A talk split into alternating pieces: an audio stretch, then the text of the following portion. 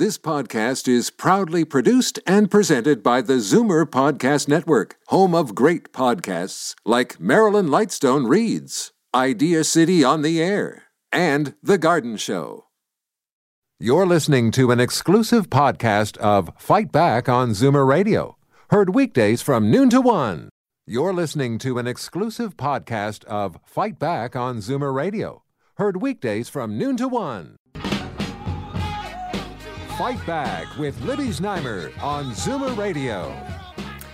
Welcome back. The gap between rich and poor has grown dramatically across our region, across the GTA. Middle income neighborhoods are vanishing. More neighborhoods are low income, and high income neighborhoods are getting richer. This, according to a new report from the United Way Toronto and York region and the University of Toronto Neighborhood Change Research partnership. So uh, let's get an update from one of the lead researchers, Micheline Laflèche. Hello, Micheline. Hello? Yes, you're Yes, on the air. okay, Good. Thank you, Libby. Um, so, what can you tell us about this? Uh, is is this something that is more pronounced downtown, or are you seeing this in the suburbs as well? So, I, th- uh, you know, what's interesting about the report is that it very clearly demonstrates that it is not just a downtown issue at all. It is, in fact, spreading well into the 905 areas, so uh, Peel region, York region, and even into Durham to some degree as well. So, what are uh, where are the uh, areas where middle class neighborhoods have been disappearing? So we've seen this trend in Toronto for quite some time. Um, since 1980, we've really seen a decline in middle income neighborhoods in Toronto and a growth in Toronto, the city of, and a growth in uh, low and very low income neighborhoods and high and very high income neighborhoods. And this trend has been consistently going up since 1980. The big surprise for us was the degree to which Peel has been affected. So, where Peel uh, had almost all middle income neighborhoods uh, back in the 70s and even into 1980. Today, 52% of the of the census tracts in Peel are low income or very low income. That's enormous. Um, is this just a function? I mean, this is what happens when uh, cities become, uh, I guess, uh, global cities, and the price of real estate uh, goes up. Uh, is this sort of a, a, a, you know an unwanted byproduct of basically our success? No, not entirely at all. Um, one of the key drivers uh, of, income inequality is the shape of our labor market. So, what we know from other research that we've done here at United Way and in partnership with McMaster University is that uh, what we call precarious work or insecure work is on the rise. And indeed, in the Greater Toronto and Hamilton area, so again, much the same footprint, but including Hamilton, uh, about 40, just over 40% of our workers in this region are in what we would call precarious jobs.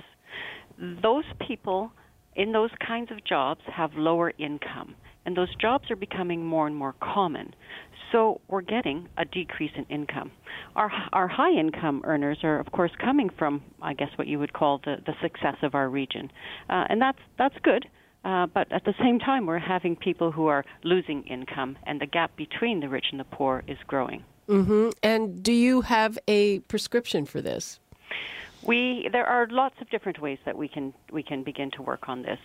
From United Way's perspective, uh, our goal really is to ensure that we support communities where they are.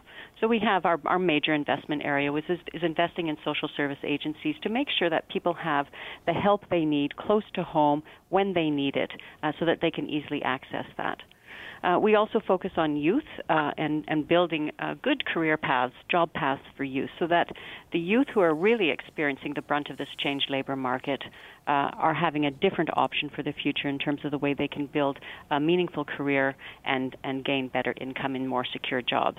And we also work in our neighborhood, uh, in our strong neighborhood strategy, something we've done for 10 years, where we initially really just looked at social development issues, but this year we're really beginning a, a, new strain of work in that, focusing on local economic development issues. This really is about how we create an inclusive economy for all of our citizens here in the region and how we ensure that those who don't have access to that can gain access to that. That's why we've called it the opportunity equation. If you put effort in, uh, and and you have access to those opportunities, the sorts of things that we feel we are able to help provide, then you should be able to succeed. But Oh. right now, that's not happening. Okay. Uh, thank you for updating us on that, Micheline Laflèche from uh, the United Way of Greater Toronto and York. Good. Thank you very much, Libby. Okay. Bye bye. All right. You're listening to an exclusive podcast of Fight Back on Zoomer Radio, heard weekdays from noon to one. You're listening to an exclusive podcast of Fight Back on Zoomer Radio, heard weekdays from noon to one. You're listening to an exclusive podcast of Fight Back on Zoomer Radio, heard weekdays from noon to one. This podcast is proudly produced and presented by the Zoomer Podcast Network, home of great podcasts like Marilyn Lightstone Reads, Idea City on the Air, and The Garden Show.